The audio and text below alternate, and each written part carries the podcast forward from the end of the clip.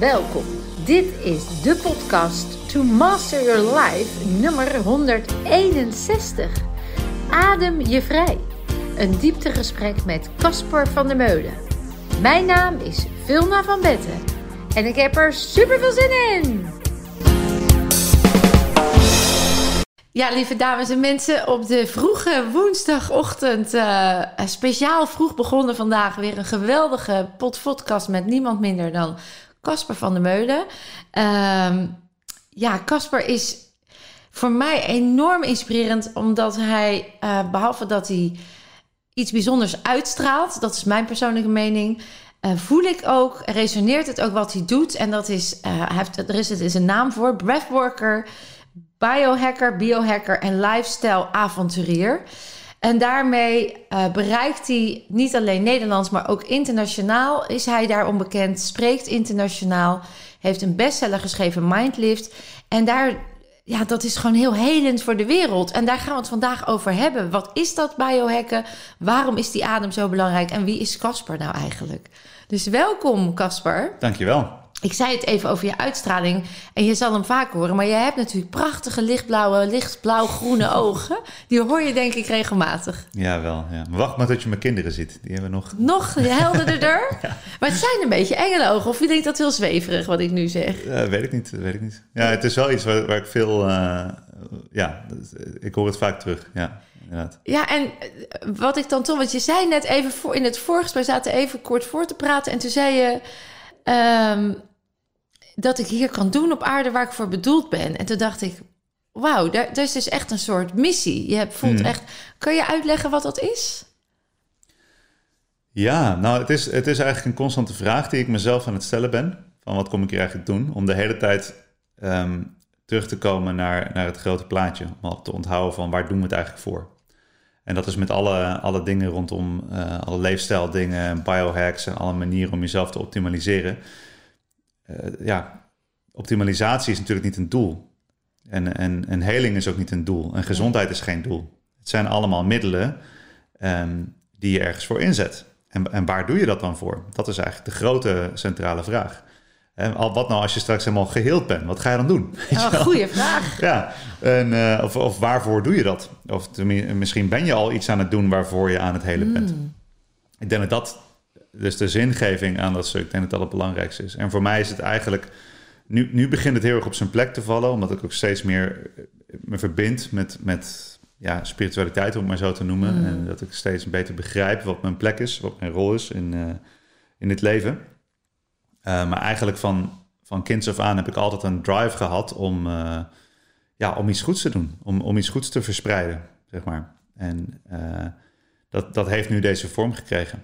Uh, dat ik voor groepen sta en dat ik mensen bereik en dat ik ook internationaal bereik heb en dat er mensen op mijn pad komen die door mij uh, geholpen kunnen worden of, of ja, kunnen ja, in zichzelf kunnen vinden wat voor hun belangrijk is en zo. Dus het is meer eigenlijk. Ik vind het woord missie altijd een beetje lastig, want het mm. voelt alsof er een doel is wat er bereikt moet worden. En zo voelt het voor mij niet. Maar het voelt voor mij alsof ik meer uitga, uh, inga op een uitnodiging die er is van het ja, leven. Mooi. Ja. Alsof er een groter weten iets jou meeneemt op die reis. Ja, en, ik hoef niet precies te weten wat het is. Nee, en dat waarom. is te gek. Het klinkt ook heel erg ontspannen als je het zo vertelt. Ja. Ik laat me leiden. Het, le ik, het leven leidt mij. Ik laat me leiden door het leven. Dat is een beetje vol overgave. Ja. Zie ik wat er op mijn pad komt en als het goed voelt dan, en resoneert, dan volg ik dat. Ja. Is dat altijd gelukt? Of is dat iets wat je... Want je zei, het lukt me steeds meer om in die spirituele connectie te komen van jongs af aan wist je al dat weten? Want je zegt, ik was al jong toen ik wel voelde dat ik daar iets mee mocht of ging. Is het altijd gelukt op die manier? Of heb je jezelf nog een paar keer behoorlijk... Ja, ik heb mezelf, ben mezelf wel heel hard tegengekomen in heel veel verschillende fases van mijn leven. Het grootste deel van mijn leven eigenlijk. Ja. Uh, dat ik juist heel erg in een struggle zat. Maar ja, waar ik, als ik nu daarnaar terugkijk, denk ik van ja, dat klopt allemaal precies. precies. Weet je wel? Ik ben nooit, nooit één stap van mijn pad af geweest. Um, maar waar het voor mij vooral om gaat, is dienstbaarheid. Dus waar kan ik aan dienen? Hoe kan ik van dienst zijn? Ik denk dat heel veel mensen die hun passie zoeken of een missie of zo, die zijn aan het zoeken naar iets buiten zich. Terwijl je kan bij wijze van spreken gewoon naar buiten lopen en, en plastic op gaan rapen. Of uh, iemand, hè, er zijn overal dakloze mensen, depressieve mensen en iedereen kan daar iets voor betekenen. Mhm. Dus het is meer ook de vraag van, neem je de missie aan die er al is? Of, hè, of Mhm. stel je de vraag van, ben ik van dienst? En als ik terugkijk in mijn leven, waren de fases dat ik depressief was, of dat ik verslaafd was, of dat ik, ik best wel veel. Toen ik vijf was, was voor het eerst in therapie, weet je wel. Serieus? En, uh, nooit echt weer uit therapie geweest. Um, uh, en, vijf? Zijn je ja, vijf? Ja, ja. Wauw. En, ik functioneerde over het algemeen heel slecht. Uh, naar de maatstaven van, van de maatschappij. Naar de normen die er lagen dus. Ja, en ik was veel neerslachtig en zo. En ik had dan allerlei, allerlei dingen, weet je, dat ik, ja, het, was vooral neerslachtigheid. En dat ik heel erg aan het doemdenken was al. Dat ik veel te grote concepten aan het uh, bedenken, dat ik van wakker lag en zo. En uh, ik gepest werd. En ik had allerlei diagnoses als kind, weet je wel, ADHD. En ik had al een angststoornis. En ik had op een duur, um, hoe heet het, uh, OCD, uh, dwangneurose. Dwangneuroses. Ik zat, ik had tics, weet je wel. Dus ik was echt in alle opzichten was ik een soort van... Um, ja. Disconnected eigenlijk. Ja, eigenlijk wel. Van het, van het diepere weten wat je ook voelde. Want je zei, ik wist het wel al heel jong, dat er iets groters was of iets anders was. Of... Ja, dat wel, ja. Of dat er, dat, er, dat, er, dat er grote dingen te doen zijn in het ja, leven. Misschien ja. was dat dan ook het conflict wat zich uitte via je lichaam. Dat je dat mocht gaan volgen in plaats van de norm die opgelegd Het werd. zou kunnen, het zou kunnen. Zie ik het ja. zo achteraf. Het zou kunnen. Het zou ook kunnen zijn dat, het, dat, het, dat er bepaalde dingen uh, zijn geweest die ik uh, in, in dit leven moest leren Meemaken. om dit werk te kunnen doen. Ja. Want um, ik heb zelf best wel veel van dit soort struggles gehad. Heel vroeg al gezien dat het reguliere pad van farmaceutische Hmm. middelen ten opzichte van wat ze dan noemen gedragsstoornissen, dat dat niet werkt. En mijn moeder heeft er ook nooit in geloofd. Die heeft ook een heel sterk pad bewandeld. Uh, en die was ook direct, was het duidelijk van hoe we dit gingen doen. We gingen niet naar één persoon en die zou dan zeggen: Oh, dit is de diagnose, dit is het pilletje, veel succes. Dan zeggen Oké, okay, we gaan verder kijken. En met experts praten en doorkijken en proberen en mijzelf de verantwoordelijkheid geven. Waardoor ik al heel snel een perspectief kreeg van: Dit is mijn taak om mijn eigen heling in de hand te nemen. En uh, daar had, ik had ook, daar ook geen betere begeleiding in kunnen hebben dan mijn moeder. Die wow. is echt. Uh, is jouw engel? Ja, nou niet alleen voor mij hoor. Die is. Ja, Sowieso, die, ja. Die, die is. Uh, ja, ze, heeft, ze is nu net met pensioen. Ze heeft drie, de drie hoogste onderscheidingen gekregen die je maar kunt krijgen voor de werk. Weet je wel, ze is geridderd. En het is allemaal oh, innovatie echt? in gezondheidszorg. Wow. En mijn opa is ook ooit geridderd voor zijn werk in gezondheidszorg. Dus het is een beetje een soort van... Nou ja, ja het pad doorwandelen ja. ook. No pressure voor mij, weet je. Maar Nee, uh, dat ik, ik voel ook helemaal geen druk hoor. Maar, nee, maar het is... Um, Nee. dus als ik kijk naar die uitdagingen en in mijn tien jaar uh, blowen en verslavingen en op straat rondhangen, spijbelen en um, ja, echt met foute mensen omgaan. En uh, dus uiteindelijk heb ik daar ook een fase gehad dat ik heel erg in de war was. Dat ik soort van echt, echt niet meer wist wat echt was en niet en zo. Oh, je was Ehm, echt ook dus eh, psychi psychi psychedelisch. Dat je... Ja, psychotisch. Nou, psychotisch, dat ligt er een beetje aan. Ja. je- ja, ik bedoel dat je het niet meer echt van onecht kan op- Ja, onderscheiden. ik heb, ik heb een, een, een maand gehad of zo dat ik echt heel erg in de war was. Ja. Dat was toen ik stopte eigenlijk met, met blowen en Dat alle andere ik, drugs. ja. En dat, dat, ja, dat hoort er ook wel bij. Ja, En dat, eh, dat, dat zag ik toen als een soort van, eh, ja, eh, eh, losing my mind. Ja. Eh, maar als ik nu terugkijk, zie ik dat echt wel als een, als een awakening ook. awakening naar nieuw bewustzijn. Ja. En nou, zo heb ik al, nou, zo kan nog wel even doorgaan. Ja. Ehm, het grappige is, ik was, ik was laatst met een vriend, eh, was ik dit zo, dat rijtje zo aan het opnoemen. Zeg, oh, heb je wel een zware jeugd gehad? Maar zo heb ik het helemaal niet ervaren. Ik heb helemaal niet het gevoel gehad dat ik, een, dat ik een moeilijke jeugd had of zo, weet je wel. Ik had, er was heel veel liefde thuis en, eh, eh, en er was heel veel steun. En ja, er waren moeilijke tijden, maar dat klopte allemaal. Nou, ik denk ook om wat je vertelt, is dat je moeder en je, misschien je vader, ik weet niet welke rol hij had, maar ook dus niet jou gelabeld hebben als er is iets mis met mijn kind. Mm. Maar meer van er is een weg uit en dat kan die. Alleen in het systeem wat er heerst, wordt hij constant geconfronteerd met bepaalde zaken. En hij mag daarin zijn weg gaan vinden. Ja. Dus er is heel veel vertrouwen al heeft erop gelegen. In plaats van wat je ook veel ziet, die afwijzing. Eh, ik kom zelf uit het onderwijs, heb orthopedagogiek als insteek eh, gehad. Maar ook ik zat precies in de wedstrijd zoals jij. Ik dacht, ja, al die kinderen worden gelabeld. Maar daarmee ontkennen we eigenlijk die potentie. Eh, en wordt een kind ook in een hok geduwd... waar die Ja. rest van zijn leven misschien wel last van krijgt. Ja. Terwijl als je ziet dat het kind potentie heeft... en kennelijk de, het systeem niet aansluit bij het kind... dan kun je het systeem aanpassen... waardoor het kind zich kan ontwikkelen. En als ik hoor hoe jouw ouders dat hebben gedaan... of in ieder geval je moeder die je echt heeft benoemd... dan is dat natuurlijk wel een blessing geweest. In dat het voor jou geen zwaar beladen gevoel is geweest, maar een rijk cadeau. Absoluut. Waardoor je nu nog dichter bij dat deel bent wat je voelt, wat zo nodig is en waar je voor bent. Ja, en het is ook niet zo dat er, dat er, een, dat er, dat er op. Ik had niet het gevoel dat we op zoek waren naar een weg eruit. Het was meer gewoon heel erg aanwezig erbij zijn. Ja, en dingen. ja. Mijn vader heeft ook een belangrijke rol gespeeld hoor, maar die was gewoon minder aanwezig. Ja, Ik ben vooral door mijn moeder opgevoed. Maar wel een hele goede relatie. En die begreep ook wel eh, wat, er, wat er nodig was, zeg maar, het pad. Dus eh, dat, dat is heel belangrijk natuurlijk. En kijk, wat ik nu zie in mijn werk... is dat ik best wel heftige verhalen hoor. Dat is altijd zo geweest. En in mijn twintig jaar ging ik dan eh, in het onderwijs werken ook. Eh, Ja. Als biologiedocent gewerkt. Maar daar werd ik ook van, ja, vanzelf een soort van vertrouwenspersoon. En er kwamen hele heftige verhalen. Want ja, in het onderwijs sta je midden in het leven. Ja, alles hoor alles, je ja. daar. De alle, allerergste dingen die je kan bedenken, die Ja. kunnen gebeuren in het leven, die heb ik gehoord, weet je wel. Van eerst, eerstehands van een, van een kind die dat meemaakt. Dat zijn heftige dingen.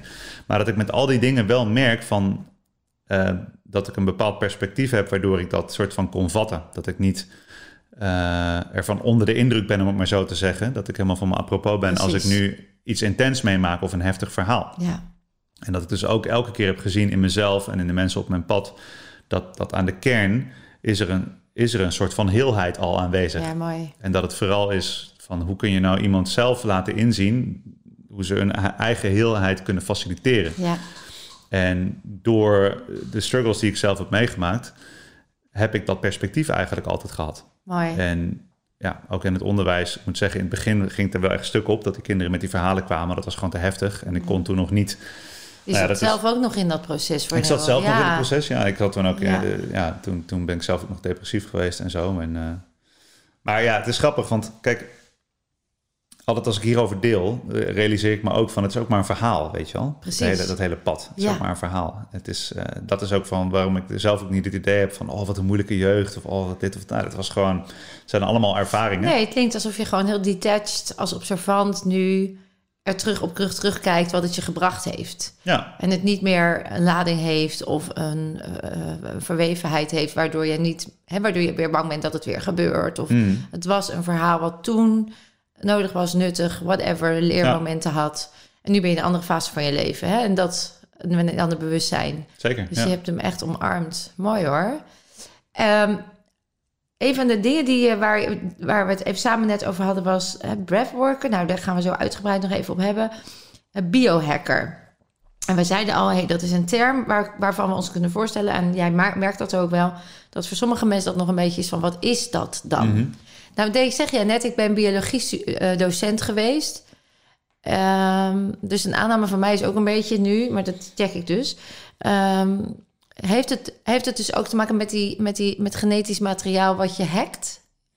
Ja, nou, het gaat eigenlijk meer om dat je leert begrijpen hoe je biologie werkt. Ja, je, ja. je bent een biologisch wezen. Je bent een lichaam. Ja. En het gaat meer om het perspectief dat wanneer je begrijpt dat, of wanneer je begrijpt hoe je systeem werkt, je fysiologische systeem, dan is het veel makkelijker Mhm. om de resultaten en de staten van zijn die dat systeem produceert eh, te, beïnvloeden. beïnvloeden. Ja. Dat is eigenlijk waar het over gaat. Dus Ah. het is een systemische manier van kijken, waarin je zegt van oké, ik ben dus een biologisch systeem, ik ben een verteringssysteem, ik ben een zenuwstelsel, ik ben een psychologisch Ja. systeem, ik ben een paar miljard cellen, ik, maar ik, ik ben ook de miljarden niet-menselijke cellen die in mij leven. Ja, dat is ook grappig.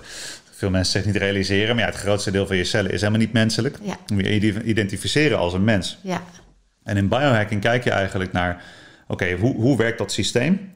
En dan ga je eh, op systeemniveau kun je dus eigenlijk begrijpen hoe het werkt. En dan heb je aan de ene kant heb je input die dat systeem ingaat. Dus je omgeving, factoren, de mensen waarmee je omgaat, wat je eet, het soort licht wat je binnenkrijgt, de manier waarop je ademt. Dus alles wat je systeem binnenkomt, maar ook informatie, eh, kennis. En je gaat kijken hoe verwerkt mijn systeem dat en hoe kan ik ervoor zorgen dat, dat de manier waarop ik in mijn leven sta en de dingen die ik tot me neem, leiden tot de, tot de best mogelijke resultaten, de gewenste resultaten. Mhm.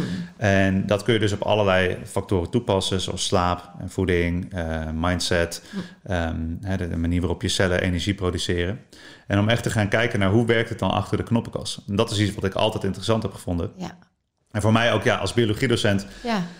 Was het soort van natuurlijk om, om te we- wel weten hoe het werkt. Het had al je interesse. Ja. Anders was je geen biologie-docent. Nou, en ook toen ik een jaar of 15, 16 was... en toen had ik een fase dat ik hele extreme paniekaanvallen kreeg. Eh, en ik kreeg toen ook gewoon thuis eh, de opdracht van... ga maar uitzoeken wat dan paniek is. En het werd me uitgelegd. Weet je wel, je hebt een stressas, je hebt eh, adrenalines... en nou, dat hele verhaal. Dat was toen al, was dat voor mij mijn taak om dat uit te zoeken. Van als ik begrijp hoe dat werkt... Ja, Ik heb, op de nu heb ik één keer medicatie gehad bijvoorbeeld. Kreeg ik beta-blokkers. ja. En eh, toen heeft mijn moeder mij gewoon uitgelegd hoe een paniekaanval werkt, fysiologisch gezien. En, wat, die beta-blokker dan doet. Dus dat is de biohacker perspectief van, oh ja, ik heb een biologisch systeem. Dan ga ik dus een interventie plaatsen en die geeft mij een ander resultaat. En op den duur is er ook een beperking daarvan. En wil ik dat niet volhouden, dus dan ga ik weer iets anders doen. Dan moet ik een andere manier leren. Oh. En dat deed ik ook met mijn leerlingen in de klas. Weet je, ik zag die kinderen in de, in de klas zitten met stress voor een uh, natuurkundetoets of zo. En dan zaten ze schouders omhoog en ademhaling hoog. En ik dacht ik van ja, zijn we niet de juiste staat nee. van zijn om, om een toets te Om gaan maken. überhaupt goed te presteren. Ja, of dus om we gaan eerst even nadenken. mediteren. Eerst even ademhalen. Voor een Nou, en wat ik dan dus, ja, een van de eerste dingen die ik dan deed, was ik had dan gelezen in zo'n, in zo'n populaire artikel van zo'n studie van eh, oxytocine zet eigenlijk de stressreactie uit. Ja. Uh, en uh, we hebben een reactie als we iets schattigs zien, dat we oxytocine aanmaken. Dus ik ging dan, de eerste opdracht van de toets was dan, op de beamer had ik dan uh, een compilatie van schattige kittens en puppies. Ah. En dan moesten ze dan naar kijken, totdat ze een beetje zo, oh, dat gingen doen. En dan zag ik hun gezicht zachter worden en dan gingen ze rustiger ademen en zo. Oké, okay, nu de toets maken. Dat soort dingen. Het zijn hele eenvoudige dingen die ja. iedereen kan doen, maar die zijn dan... Waarmee de, de, chemische reactie gewoon even positief beïnvloedt, Ja. waardoor de andere resultaten komen. Ja, absoluut. Ah, dus, dus biohacking is hoe beïnvloed ik de chemische reacties zo dat je er profijt van hebt. Ja, en niet eens zozeer de chemische reacties, maar eigenlijk alle, Alles. de staat van je zenuwstelsel. Ja, je staat van als je heel veel mensen zenuwstelsel. zeggen van ik heb weinig energie, zo'n vaag ding, dat kun je overal zoeken. Ja, En met biohacking heb je een manier om te kijken van oké, waar gaan we dan beginnen? Op welk moment heb je er het meeste last van? Nou, dan kom je bijvoorbeeld bij slapen. Oké, cool. Nou, dan kun je, er zijn er allerlei factoren die slapen beïnvloeden. ja, En ja, binnen biohacking heb je toch wel allerlei tools die, die onder die paraplu vallen. Het is natuurlijk een hele grote paraplu waar heel veel onder valt. En voor mij is het eigenlijk, de reden dat ik die term gebruik, is omdat internationaal ook de enige mensen die ik tegenkom die echt bereid zijn om uh, het spirituele met het wetenschappelijke en, en de technologie met de natuur willen verbinden. Mm -hmm. Dus, dus nergens zomaar de deur voor dicht doen, maar wel overal kritisch naar kijken. Mm -hmm. Die noemden zichzelf biohackers. Dus dachten van, ah ja, nou dan is dat dus mijn, mijn, mijn crew. Ja. ja. En dat zie je ook in de congressen en zo, waar ik dan als spreker ben. Je hebt daar hele spirituele mensen, je hebt artsen en uh, medische wetenschappers. En die, en die spreken allemaal soort van dezelfde taal. Ja. Dus het gaat niet over in welk hokje het zit. Het gaat over wat werkt. Mooi. En als het werkt, dan werkt het. Ja, belangrijk. Was ik even benieuwd, hè? want um, een stukje epigenetica hoor ik ook. Hè? Dus ook de omgeving en wat je naar binnen krijgt, heeft allemaal effect.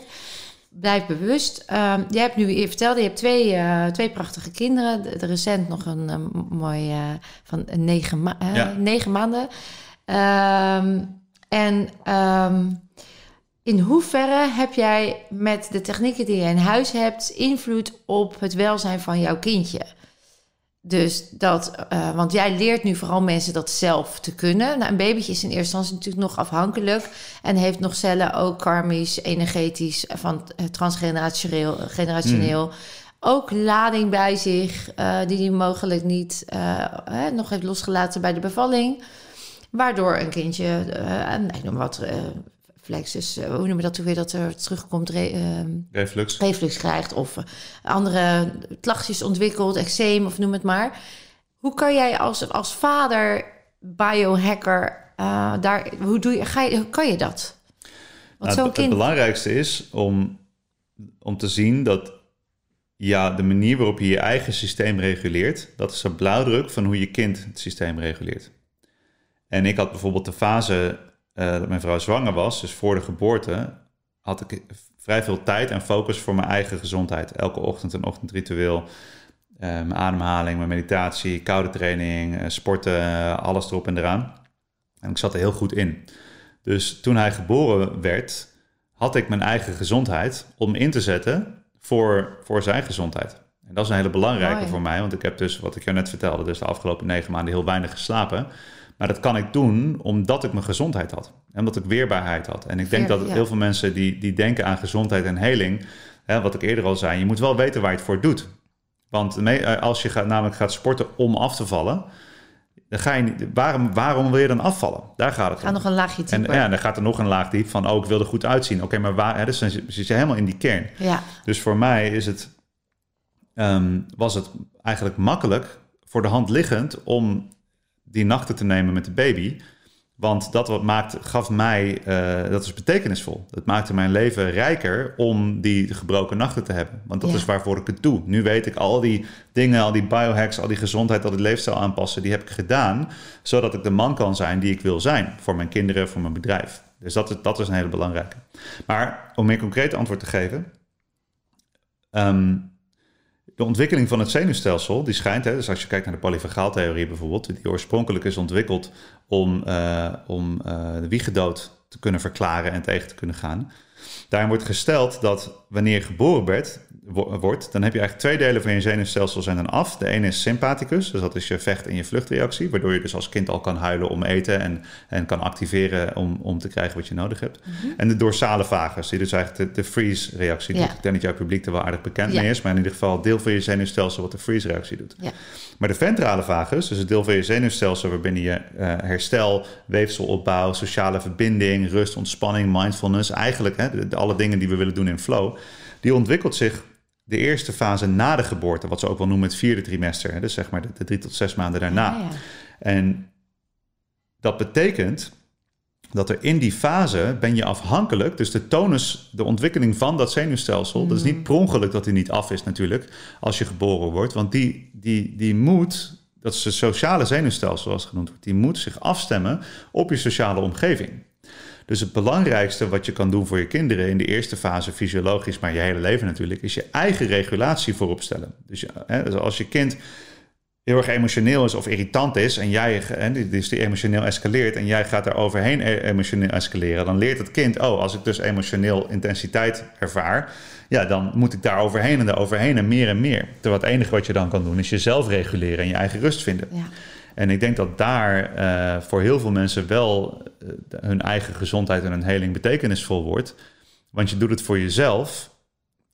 En je doet het wel voor je kinderen, maar je doet het natuurlijk voor jezelf om een rolmodel te kunnen zijn voor je kinderen. En dat is ook weer een, een ding, want als je het dus voor je kinderen doet in de zin dat je je opoffert, dan ben je weer een rolmodel dat je je eigen gezondheid moet opofferen voor anderen. Dus het Ja. spelletje is complex. Ja, het is Maar uiteindelijk, als je ja. je flow vindt, weet je, dan. ehm, ja, voor mijn dochter, kijk, to- toen zij eh, jong was, toen zij net geboren was, ze was zes maanden oud, toen ging ik voor het eerst op tour in Los Angeles. Dat was nog met Wim, eh, met Wim Hof. Ja. Ja, we met Wim in een appartementje in Santa Monica. En hij ging dan, eh, we gingen we ja, allemaal trainingen geven. En er waren dan celebrities en zo. En eh, ja, dat maakte dan, zij dan mee. En ze ging mee naar mijn retreats. Ik heb er nog een keer een hele bevroren berg opgedragen met haar. Ik zat dan in, in In mijn een- korte broek en zij in de skipak op de nek, weet je wel. Oh my god. Dus het is ook voor mij een manier om, om het leven wat ik belangrijk vind te laten zien aan Ja. mijn kinderen. Juist door het heel erg te leven, door het voor te leven. Ja. Dus ehm, nou, en, en ja, praktisch gezien, wat ik dan vanuit de biohacking bijvoorbeeld heb, is manieren om mijn slaap te meten. En eh, als ik wakker lig eh, en de baby is alweer in slaap en ik kom niet terug in slaap, ja, dat, dat is voor mij een, een moment om met mijn adem te werken. En om echt te checken van wat, wat is de, de tonus van mijn zenuwstelsel en hoe kan ik Ja, meer, hè, dus hoe kan ik deze ook, tijd ja. benutten. Dat je even bewust naar binnen gaat en voelt. En ook gaat leren, tenminste als ik voor mezelf. Oh ja, dit is dus mijn slaapstaat. En dit is dus mijn wakkerstaat. Zodat ik hem kan gaan reguleren. Dan kan je je bewust Ja. naar die slaapstaat brengen. Absoluut. Als je weet, dat is ook wat jij bedoelt, denk. Dat je dat kan gaan reguleren. Absoluut. Ja, dat herken ik heel sterk. Dus ik ken het ademritme van slaap. En als ik daar heel bewust in ga, Ja, en het is ook een kwestie van loslaten en, en, en vertrouwen en dat soort dingen. ja, Ehm, en kijk, dat is ook heel mooi van hoe je dus je zenuwstelsel helemaal gelinkt is aan dat van je kinderen. En dat is ook het interessante van, in het begin dacht ik, ik zat zo naar die baby te kijken van, wat een hopeloos schepseltje. en het is natuurlijk biologisch gezien, is, er een, is die hopeloosheid is eigenlijk een trade-off. Want we zijn rechtop gaan staan, daardoor kunnen we minder breed bekken hebben. ja. Eh, maar we hebben wel een heel groot brein. Dus de rel tussen de grootte van je brein en, de- en het formaat van je bekken zorgt ervoor dat we eigenlijk prematuur geboren worden. Dus ik dacht van ja, dat is eigenlijk een, een soort van evolutionaire trade-off waar we een beetje een slechte deal hebben. En daarom hebben we, want als je kijkt naar een giraf, weet Ja. je wel, die dondert twee meter uit, uit zijn dan moeder is- naar beneden. Ja. en die loopt weg. En die loopt weg. Maar Dat is precies wat Ja. ik ook altijd zei. Wij zijn het enige zoogdier dat zo lang nodig heeft om zich te ontwikkelen en daarmee ook afhankelijk is van nog de omgeving waar die op dat moment in geboren wordt. En we zijn dus ook het meest sociale zoogdier. Ja. Daardoor. En Ja. dat was voor mij het inzicht. En eh, trouwens, als je een Ja. andere zoogdieren die heel hoog sociaal zijn, bijvoorbeeld ehm, een dolfijn, ja, dat wilde ik net kan er wel 18 jaar over doen om echolocatie te leren. Ah. Dus we denken aan een dolfijn, die, wordt- die wordt geboren en die kan zwemmen en die kan klikken en zijn eten vinden. Maar dat is niet zo. Die moet gewoon 18 jaar in de leer en die krijgt ook op zijn kop van zijn ouders als hij het niet goed doet. Dus de hoogst ontwikkelde dieren, ho- zoogdieren, die zijn het meest sociaal. En dat gaf mij opeens het inzicht van, ah ja, natuurlijk, hij moet afhankelijk zijn. En het moet zo zijn dat ik elke nacht tot de vermoeidheid en de wanhoop gedreven word. En dat ik eigenlijk denk ik, eh, weet je wel, ik flikker het kind uit het raam, om maar zo te zeggen. En, en dat ik in dat moment die verbinding weer voel en dus liefde voel voor mijn kind. En, want dat is hoe, we, hoe wij als, als mensen eh, ter wereld moeten komen in vertrouwen van onze sociale Juist, dat omgeving. vertrouwen. En dat is ook waarom de, zwaarste trauma's zijn kindtrauma's. Klopt. Mhm. Van het, hoe vroeger je je veiligheid hebt gemist, hoe zwaarder het trauma en hoe moeilijker hoe dat, om dat te helen. Want je hele beeld van de wereld is nou gebaseerd op die onveiligheid. Mhm. Dus juist die afhankelijkheid, juist het feit dat we helemaal hopeloos zijn, de eerste. Nou ja, mijn moeder heeft een, een kaartje in de, in de wc hangen en er staat: hou er rekening mee dat de eerste 42 jaar wat lastig kunnen zijn. Weet je wel, als ouder. Oh, als ouder. Ja, zo'n geboortekaartje zo. gaat het ooit anders worden? Ja. En ehm, dus Ja. dat vind ik ook wel mooi om dat eh, te zien. En, eh, Nou ja, het relativeert en het zet dingen in perspectief. ja. Ja, en dan zou ik het woordje lastig, kracht van taal heeft ook een energie, zou ik dan vervangen met eh, dat het altijd weer leuke, weer leuke dingen brengt. ja. Maar ik snap het wel mooi om, essentie. om gewoon dingen moeilijk te mogen vinden. Ja, nee, het mag moeilijk Ja. zijn, alleen het is niet, het- dat is ook detached. Hè? Dat is oh, attached. Dat is ook alsof het dan zo is of zo. Het is ook een waarheid, het is ook een verhaal. Hmm. Ja. En wat jij zei met jouw verhaal is ook niet zwaar. Hè? Nee. En dat was af en toe wel pittig en intens, maar je hebt het niet zwaar ervaren, zo bedoel ik hem. Nee, dat is ook zo. Nee, maar ik vind het wel belangrijk. Dat die om- emotie er mag zijn. Ja, nee, maar ook eh, bijvoorbeeld, hè, dit is een grapje. En het Ja. is in humor heel belangrijk om het verkeerde ding te zeggen, zodat je realiseert wat het, wat het juiste ding Dan is. werkt die provocerend, ja. Ja, en dat is iets wat ik wel eens in, de, in, de, in, de hele, in deze scene van zelfheling en spiritualiteit mis. Is de mensen die dan, eh, weet je wel, Ja. de kracht van woorden is dan heel belangrijk, weet je wel. En dan maak ik gewoon een grapje. Ja, En dan is het zo van, oh, wat een, nee, nee, dat, dat Ja. woord moet je niet gebruiken. Ja. nee, je moet juist... je mag lekker luchtig. En dat is dan weer een nieuwe attachment, weet je wel. Dat, eh, Ja. oh nee, dat woord, dat Ja. Ja, dan Dus, ben je eh, daar weer afhankelijk van. Als je zelf geen lading hebt op het woord, kan je alles gebruiken. Nou ja, precies. That's all. Ja. That's Ja. all. Dat is waar. Ondertussen heeft elke, elke, alles een energie en een frequentie. En op het moment dat, dat je daar dan niet bewust van bent, zou het zomaar onbewust een reactie kunnen geven. Ja, zeker. ja. En dat is dan denk ik even het speelveld waar je je in mag eh, gaan ontdekken. Zeker weten. Welke woorden raken je? Wat heeft een effect? Net als biohacking ook daarop natuurlijk. eh. Absoluut, ja. En het is ook dat ik, als ik cursus of lezingen geef, dat soort dingen, dan ik vloek wel eens. Ja. Want dat is gewoon hoe, ten eerste, dat is gewoon hoe ik praat. En ik was toen ik 15 was, ik, ik heb tien jaar lang heel hard gewerkt om een rapper te zijn. Echt? ja, zeker. Ook En, nog. ehm, Of dat- vandaar ook die musicaliteit van jou. ja, ik was gewoon, dat was mijn hele ding. Om, eh, om, eh, dat, dat is eigenlijk een beetje de subcultuur waarin ik opgegroeid ben. Dat is gewoon hoe ik praat, ten eerste. Maar tegelijkertijd, weet je, er zijn gewoon wel momenten dat het zinnig is. En het- eh, gelukkig, ik, was, ik zag ooit een, eh, een foto van de, van de eerste bladzijde van een boekje van een Tony Robbins eh, event. Waarin ook zegt van, eh, er, er wordt gevloekt, don't be offended. Er wordt met een reden gedaan, weet je. Ja. Ehm, en het kan gewoon heel krachtig zijn om als je tegen een, als je tegen een groep zegt van eh, het is tijd om in je kracht te staan of het is tijd om in je fucking kracht te staan. Dat is een andere, dat is een hele andere lading, weet je wel. Absoluut. Maar goed. En dan dient hij. En dan dient hij. Ja, ja. Ja. dat vind ik helemaal. Ik ben het helemaal met je eens. Ehm, ik zat nog over wat is. Je hebt zoveel. Je hebt eigenlijk. Je doet heel veel. Eh, ondertussen voed je ook nog twee kinderen op. Eh, je, je bedrijf groeit e- extreem goed. Ehm, je voelt je volgens mij hartstikke goed, ondanks dat je af en toe wat nachten, nachtelijke uren Mhm. mist. De, ehm, hoe, hoe, doe jij dat? hoe doe jij dat? Wat is jouw geheim? Ehm, ja, ik denk dat zingeving het belangrijkste is. Ja. Dus dat je. Al, ja, ik denk dat je heel veel. Heel veel mensen leven in een soort van opoffering. Dus ze zetten eigenlijk hun beste tijd, hun beste energie in voor iets wat niet betekenisvol voor ze is. Dus er is geen zingeving en dan ben je aan het, aan het opofferen. En ik denk nu meer in termen van devotie. En ook niet, ik denk, eh, eerder zat ik in motivatie. Dus ik wilde de hele tijd motivatie. Dat betekent een soort van energie richting een doel eh, krijgen, uitlijnen. En nu denk ik meer in termen van devotie. En dat is een, heeft een hele grote shift gemaakt. Want ik heb ook heel lang, eh, tijden gehad dat ik wel heel veel output had. Dat ik inderdaad al die dingen wel deed. Maar dat ik er op een bepaald niveau constant op inleverde. En dat ik dat niet door had. En dat ik dan opeens eruit lag. En dan moest ik weer een maand herstellen. Of was ik opeens weer depressief. En dan was het zo, het lukt allemaal, het lukt allemaal.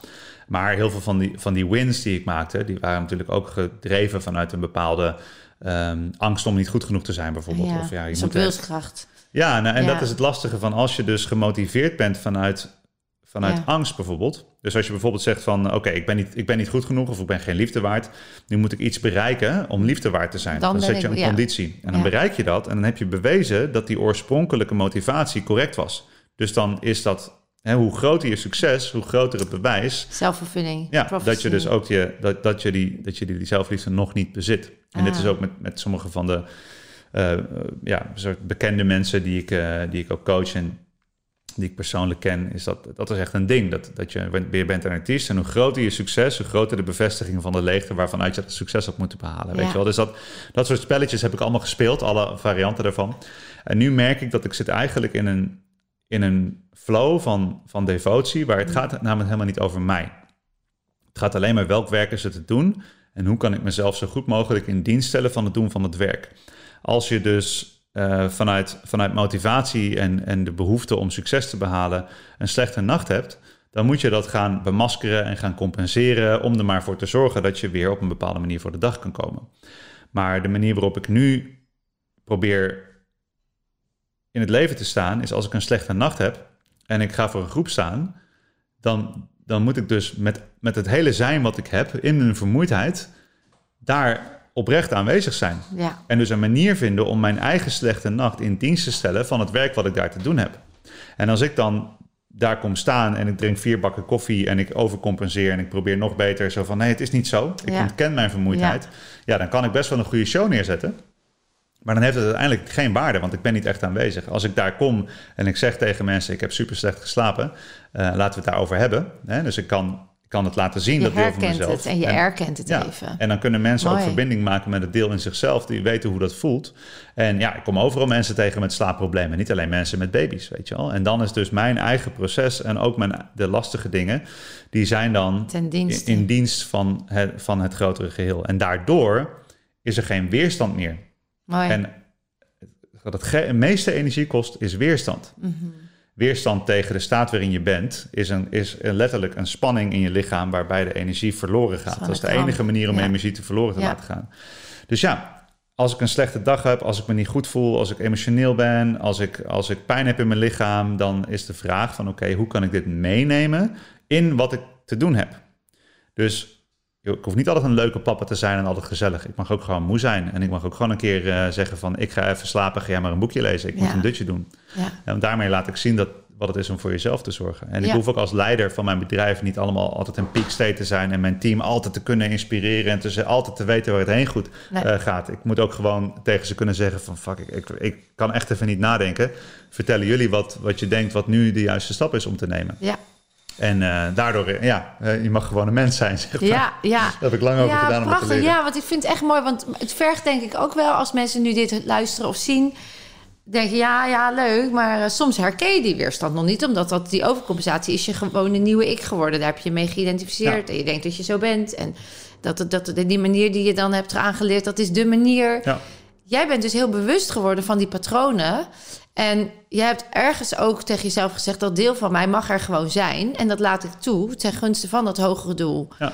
En dat is gewoon lichaamsbewustzijn ook trainen. En diep naar binnen durven gaan. Hè? En de ademhaling helpt daar natuurlijk enorm bij. Ja. Want ergens ben jij, hè, Wim Hof noemde je al... ergens ben je along the way op dat pad gekomen... dat ademhaling in ieder geval voor jou... eh, een enorme eye-opener werd... en een eh, ver- verlichting naar dat nieuwe bewustzijnstuk. Ja. Het lichaamsbewustzijn ook letterlijk... maar daardoor ook steeds ten gunste, ten dienste van het hogere doel... aanwezig kunnen zijn. Mm. Wat, hoe, kom, hoe, hoe is dat gegaan? Want je was natuurlijk op zoek, of je was in een project, of je was. Nou, ik was eh, mijn boek aan het schrijven, Mindlift. Dat is inmiddels alweer acht of negen jaar geleden of Ja. zo. En ehm, ik wilde eigenlijk zoveel mogelijk interessante cutting-edge dingen bestuderen. En ik kwam al vrij snel op het spoor van ademhaling, maar ik vond het nog een beetje vaag, een beetje suf. Dus ik ging wel bijvoorbeeld met mijn leerlingen, al ademoefeningen voor een toets. En dan waren ze een stuk relaxer en dan, eh, Ja, ja, dan gingen ze beter die toets maken.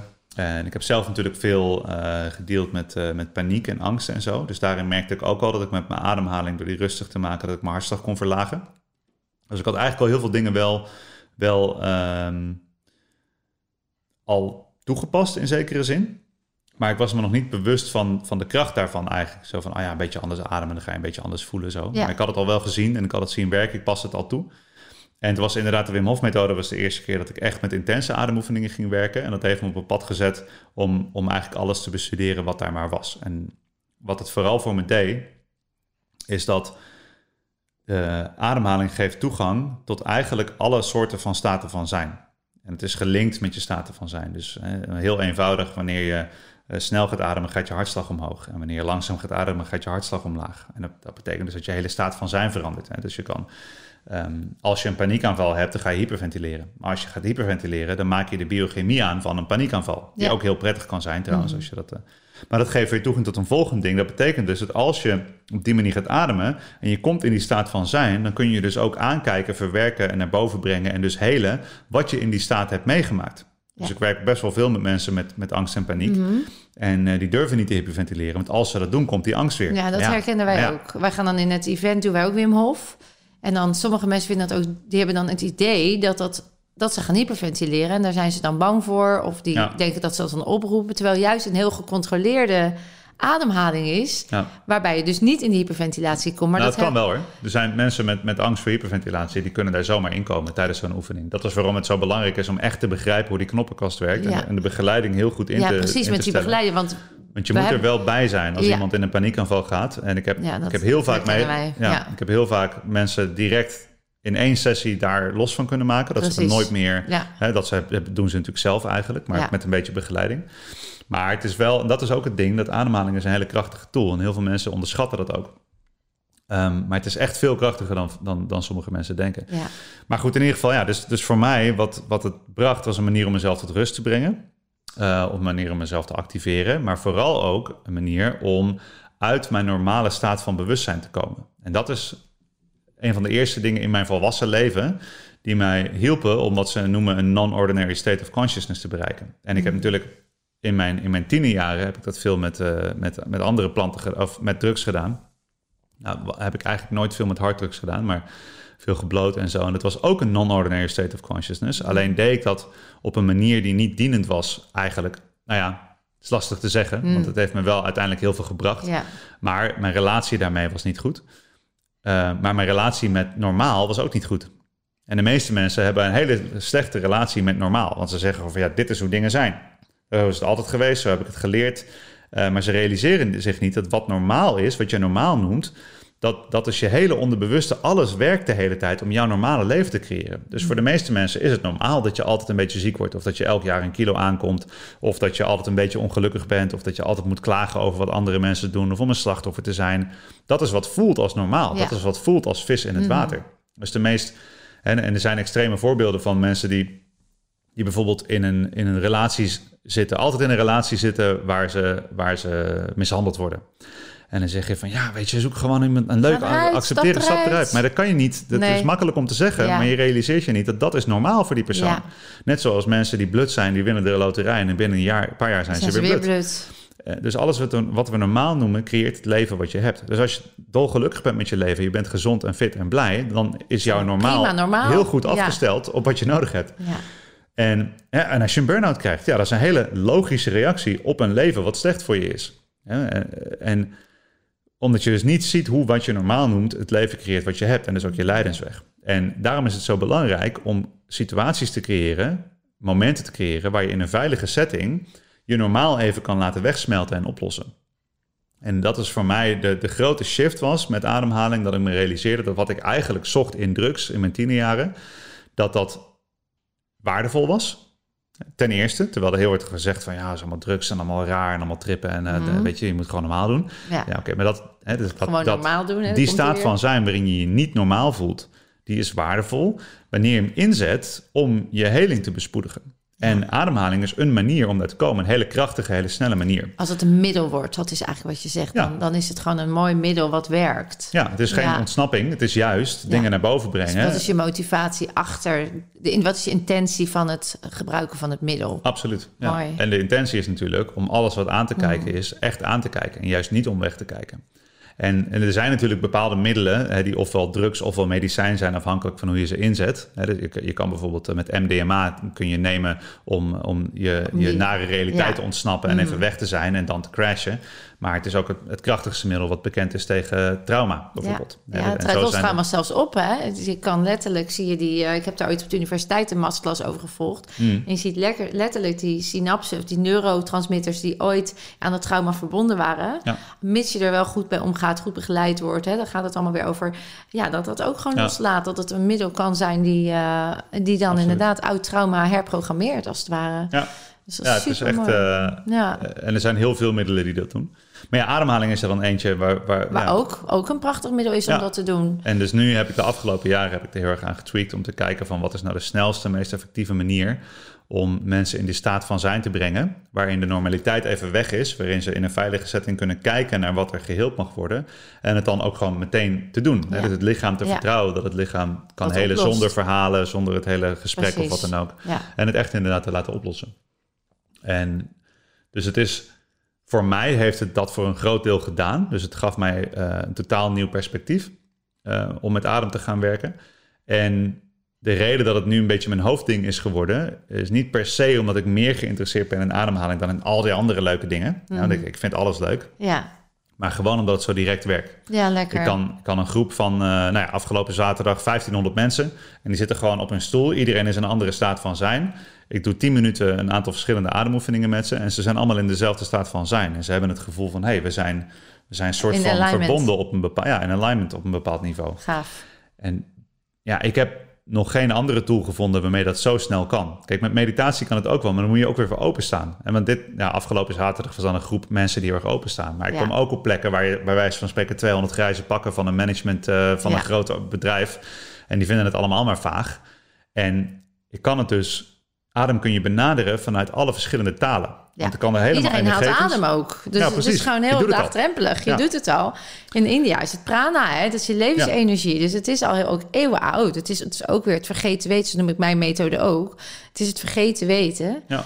Ehm, want ik herken dat wat je zegt. Op het moment dat die alignment er komt met jezelf... en dan uiteindelijk met die groep... dan wordt die kracht van die groep ook weer enorm helend. Ehm, en dan kun je heel snel, eh, zonder enige moeite... kun je gewoon dingen los gaan laten. Want Ja. dat doet het lichaam automatisch. Dat gebeurt vanzelf. Ja. Echt te gek hoor. Ja, ik vind het heel mooi. Ik hoop dat we nog afsluitend een mini-ademhaling oefeningetje kunnen doen. Dat is toch wel even leuk. Kan altijd. Ja, Ja. Oh, leuk. leuk. Ehm, ik heb nog een, een rubriekje, dat heet eh, veelzijdig. En dan geef ik je even keuzestress. Dan ehm, kies je nog echt even. En dan mag je natuurlijk altijd even op terugkomen als je toch denkt... ja, die vond ik toch wel... eh, dus ja of nee? Ja? Ja, oké. Oh, gaan we. Adem in of adem uit? Uit. Longen of hart? Hard. Gelukkig of gezond? Gelukkig. Zelfrealisatie of zelfliefde? Wat is het verschil? Eh, doe maar zelfrealisatie. Oké. Doen of zijn? Doen. Grappig. Eh, zweethut of ijsbad? IJsbad. Ja, die andere retorisch was die. Zelfbewustzijn of ego? Zelfbewustzijn. Naïef of onbevangen? Onbevangen. Geloven of zien? Zien. Therapie of zelfredzaam? Eh zelfredzaam. Puur natuur of natuurlijk? Natuurlijk. Regulier of complementair? Complementair. Uiteraard. Meditatie of in de natuur zijn? In de natuur zijn. Volg je dromen of succes is een keuze? Succes is een keuze. Maakbaarheid van het leven of het leven valt je toe? Maakbaarheid. Links of rechts? Links. Leefstijlvaccin of COVID-vaccin? Leefstijl. Aangeleerd of aangeboren? Aangeleerd. Het leven is een keuze of het leven kiest jou? Leven is een keuze. Nou, dan is deze ook kansen pakken of kansen creëren. Kansen pakken. Toeval of manifestatie? Uh, manifestatie. Heel veel van deze zitten precies op Ja, een scheidingspunt waar ik zelf nog... eh, Nog oké. in zit. Ja, ja. En Grappig, want hij... ik- Ja, kom even op terug. Laatste. Ja of nee? Ja. Leuk. Leuk. Waren er dingen waar jij zelf... eh, wat je zei, heel veel van deze, van het leven is een keuze en manifestatie of, ehm, wat zei ik, laat me even terugzoeken, toeval. ja, doen of zijn. Ja. Ja, doen of zijn. Ja, en ik denk dat er zijn verschillende kanalen waarop je kunt instemmen. En voor mij is bijvoorbeeld het doen is een heel belangrijk deel van het pad hier. En zijn doe je toch wel. Weet je wel? Ja, mooi. Je bent altijd aan het zijn. Ja, En toeval, ik hou heel erg van toeval. Eh, Ik vind toeval geweldig. Ik geloof er heel erg in. Maar als je lang genoeg blijft graven in de mechanica van toeval, dan zie je dat er aan de andere kant er dus geen toeval is. En, en dit is eh, de, de wereld waarin we leven, eh, de, fysieke vorm, en ik denk ook veel van de niet-fysieke lagen van de realiteit, zijn toch gemanifesteerd in polariteit. ja, alleen maar. En, en dat is hoe we, Ja. eh, dat is in ieder geval het kanaal waarop we nu leven. Ja. Eh, er is ook een kanaal voor beide polariteit. Want, maar dat is het grappige, want dan heb je de polariteit van wel polariteit en niet polariteit. Dus je hebt altijd weer toch een vorm van polariteit. Dus dat is mijn, ja, dat- mijn filosofische kant is dus dat. Maar in, voor mij, in, in dit leven, zeg ik tegenwoordig, in mijn leven, wat ik nu leef, is, In het bewustzijn wat er nu is. ja, jou. is, het, is, is het bijvoorbeeld het doen is heel belangrijk. En het, en het kiezen voor succes is heel belangrijk. Ehm, maar alleen natuurlijk binnen het gebied wat je kan kiezen. Mm. Want ik, ja, op een bepaald niveau heb ik waarschijnlijk gekozen. Hè, dus daar sta ik voor open dat ik ervoor gekozen heb om hier geboren te zijn in dit land. En al, maar tegelijkertijd, op de grote schaal der dingen, statistisch gezien, is het, zou je het ook kunnen zien als pure mazzel, of in ieder geval geluk, of als een blessing, dat ik geboren ben in een, in een gezin. Ik, ik ben een, eh, weet je wel, ik ben een blanke man in een wereld die gebouwd is voor een blanke man, om eh, in ieder geval een beetje voorrang te krijgen. Dat zijn allemaal dingen die, die ik niet ja, kan ik wel zeggen, succes is een keuze. Maar ik heb ook kansen gehad die andere mensen niet hebben gehad. Tegelijkertijd heb ik uitdagingen gehad die heel veel mensen niet kennen en niet hebben gehad. Weet je wel? Dus het is zo van ja, oké. Dus hè, er zijn heel veel dingen die je niet eh, te kiezen hebt, op dit niveau in ieder geval. En daar moet je het mee doen. Dus ik heb wel zoiets van, eh, ook binnen het hele spirituele gebeuren en ook binnen manifestatie en zo, van eh, moet wel wat gedaan worden. En we hebben ook wat te doen. We hebben allemaal wat te doen in deze Ja. wereld. En op dit moment denk ik, of dit, het is mijn, mijn waarneming zou ik zeggen, dat er nu keuzes gemaakt kunnen worden die invloed hebben, die er eerder niet waren in de geschiedenis van, van de wereld, Mhm. van de 3D-wereld, om maar zo te zeggen. Dus iedereen, de, de stap tussen geen invloed hebben en wel invloed hebben is nog nooit zo klein geweest. Dus Ja. Het vermogen om een- iets positiefs te uiten in de wereld en om iets te delen en met mensen in verbinding te komen. Ja. Dus ik heb zeker, en in die zin ben ik, ik ben ook in die zin een karma-yogi, om het maar zo te zeggen. Ja. Het is mijn pad om te doen, om te manifesteren, om keuzes te maken, om, om in de fysieke wereld eh, het spel te spelen wat er gespeeld wordt. Mhm. Niet omdat ik geloof dat het spel het allerbelangrijkste is. Dus het spel van ondernemen en van geld en van aanzien en van bereik en van dat soort dingen. Ja, dat neem ik helemaal niet persoonlijk. Het is gewoon een spel. Mhm. En als je in deze wereld bent, ben je altijd een spel aan het spelen. En dat zei ik ook tegen mijn leerlingen bijvoorbeeld, die dan in het onderwijs zaten en die zeiden van ja, maar ze zijn tegen ons of ik heb, ik heb een label en, en het eh, onderwijs is niet voor mij gemaakt en het is alleen maar stilzitten. En ik zei ja, allemaal mee eens, Al- allemaal mee eens, gegeven. Het onderwijs is slecht ingericht, eh, het zijn, leraren zijn overwerkt, je moet te veel eh, stilzitten, de informatie is gekleurd, het is allemaal agenda. Ja, oké, en nu? Wat ga je doen?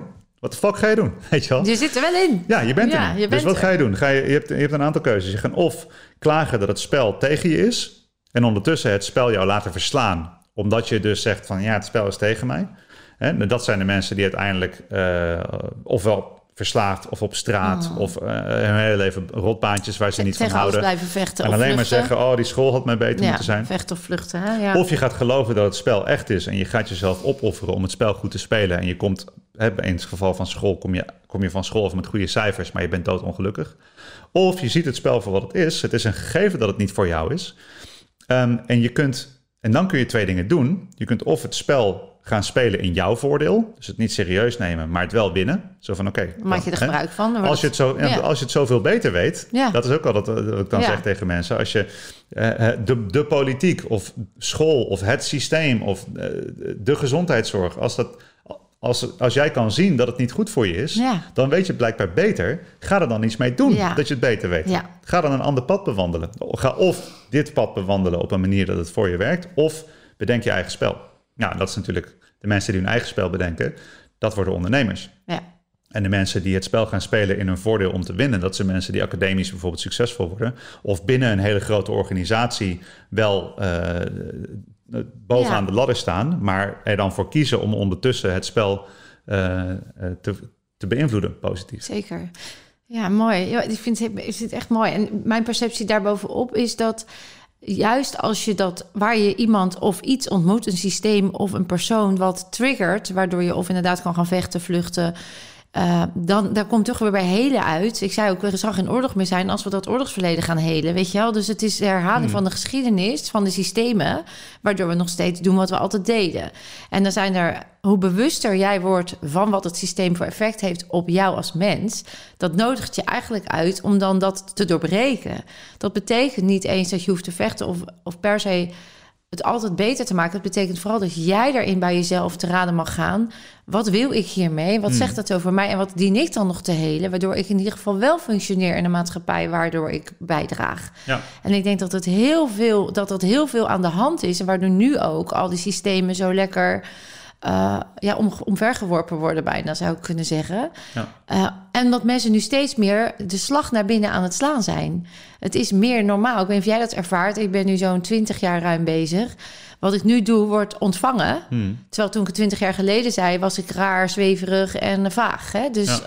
ehm, het is heel mooi om te zien dat, Absoluut. dat er een mooie shift nu. eh dus ook voor de jongeren denk ik te gek dat we nu een laagje dieper kunnen, ook met jullie. Gaan jullie dat systeem maar beïnvloeden? Hoe Ja. cool is dat? Absoluut. Ja, Ja, en het is ook met, met helen, betekent ook heel worden. En, en heel zijn betekent dat alle delen er mogen zijn, Ja. en geïntegreerd zijn. Maar dat is niet alleen alle delen in jezelf. exact. Dat je, en dus, het- Ja. En, en ehm, heel worden betekent dus met die delen verbinden. Dus ook bijvoorbeeld het schoolsysteem of eh, de baan of, of de industrie die jou iets aan heeft gedaan. Precies, ja. Om, dat is een deel van jouw geheel. ja Want je bent er tegengekomen in je leven. Dus als je er dan mee verbindt, dan kun je accepteren. En vanuit acceptatie kun je de volgende stap maken. Waanzinnig. En zolang je dus blijft eh, Mooi. verzetten, kun je niet de volgende stap maken. En ik zeg altijd, het leven is een improvisatie. En improvisatie gebeurt altijd met bepaalde regels. Je bent, elke muzikant ter wereld kan tegen een andere muzikant zeggen... zes achtste blues in E. En het is net alsof ze al jaren samenspelen. Maar in improvisatietheater, het voorbeeld wat ik altijd geef... is de allerbelangrijkste regel is ja en. Want zodra er dus iets gebeurt... Hè, dus je bent met twee mensen aan het spelen... en jij zegt van, oh, lekker weer is het, hè? En ik zeg, nee, het regent juist. Dan valt het hele ding aan elkaar. Dan heb je geen, dan heb je geen improvisatie meer. Dan is het gewoon stop, hè? dan heb je weerstand. Dus nee, maar zorgt altijd voor, voor inertie, eh, weerstand, eh, onvermogen. eh, en dat is natuurlijk hetgene wat je heling het meeste tegen zit. Exact, ja. En het enige wat je eigenlijk wel kan zeggen is ja en. Dus wat er ook komt, ja, en? ja en. En dat klinkt heel makkelijk, maar ja, Ja. weet je wel, je krijgt een, eh, een diagnose van een hele heftige ziekte. Wat ga je dan doen? Nee, en? nee zeggen. Wat, wat- probeer maar eens. Of iemand gaat dood, een, een dierbare overlijdt. Probeer maar nee te zeggen. Nee. Het werkt niet. Je Nee. wordt er alleen maar naar van. Ja, Dus ja en. En? En, het, het ja is acceptatie. En het en gedeelte is dit is mijn reactie, dit is mijn keuze. En volgens mij zit daar de kunst van het leven. Je hoeft het niet te controleren, je hoeft het niet te weten, je hoeft het niet te begrijpen. In een improvisatie is het de hele tijd het volgende ding, ja en. Dus dan heling betekent het verwelkomen in je leven en kunnen begrijpen van wat hou ik wel en wat hou ik niet. juist. Want dan kun je heel worden. Ja, maar de weer terug ultieme- naar je heelheid. Ja, Ja, en de ultieme heelheid is natuurlijk dat je heel bent met alles. Ja, Dat is uiteindelijk waarom Ja. mensen in één ervaring van, hè, dus als ze een transcendente ervaring hebben, ofwel in de kerk, ofwel in een ayahuasca-ceremonie, of een ademsessie, of een meditatie, wat dan ook. Als ze even helemaal wegsmelten, ja. Dan zijn ze opeens heel. Zo van, oh ja, ik ben al, alles is al perfect Het is er op al. die laag. Ja. Ik kan hem alleen nog niet altijd pakken, want ik ontmoet mezelf nog in heel veel stukken. Ja. En daar mag je dus naar kijken. Ja, echt, echt heel mooi. Ik, ik ga, maar- we gaan moeten nog drie podcasts opnemen met jou. ik, eh, ik heb nog een, eh, nog een rubriekje. Ah, leuk. Eh, ja, dat is Dr. Phil met VIL dan. Ehm, en dat is stel dat jij nu, hè, mijn methode is heel erg gericht op ook snel en efficiënt in de kern, in het celgeheugen, de energiefrequentie beïnvloeden. Eh, daar zit ook onderdeel ademhaling in, maar er gaat nog wel meer onderdelen zitten erin. Maar stel nou, eh, Caspar, dat jij bij mij gezellig even langskomt. Een weekendje of, of eh, zo, één op één. En ik zou zeggen, Caspar, als je nu vanuit observant naar jezelf zou mogen kijken. Is er iets waarvan jij nu zou zeggen...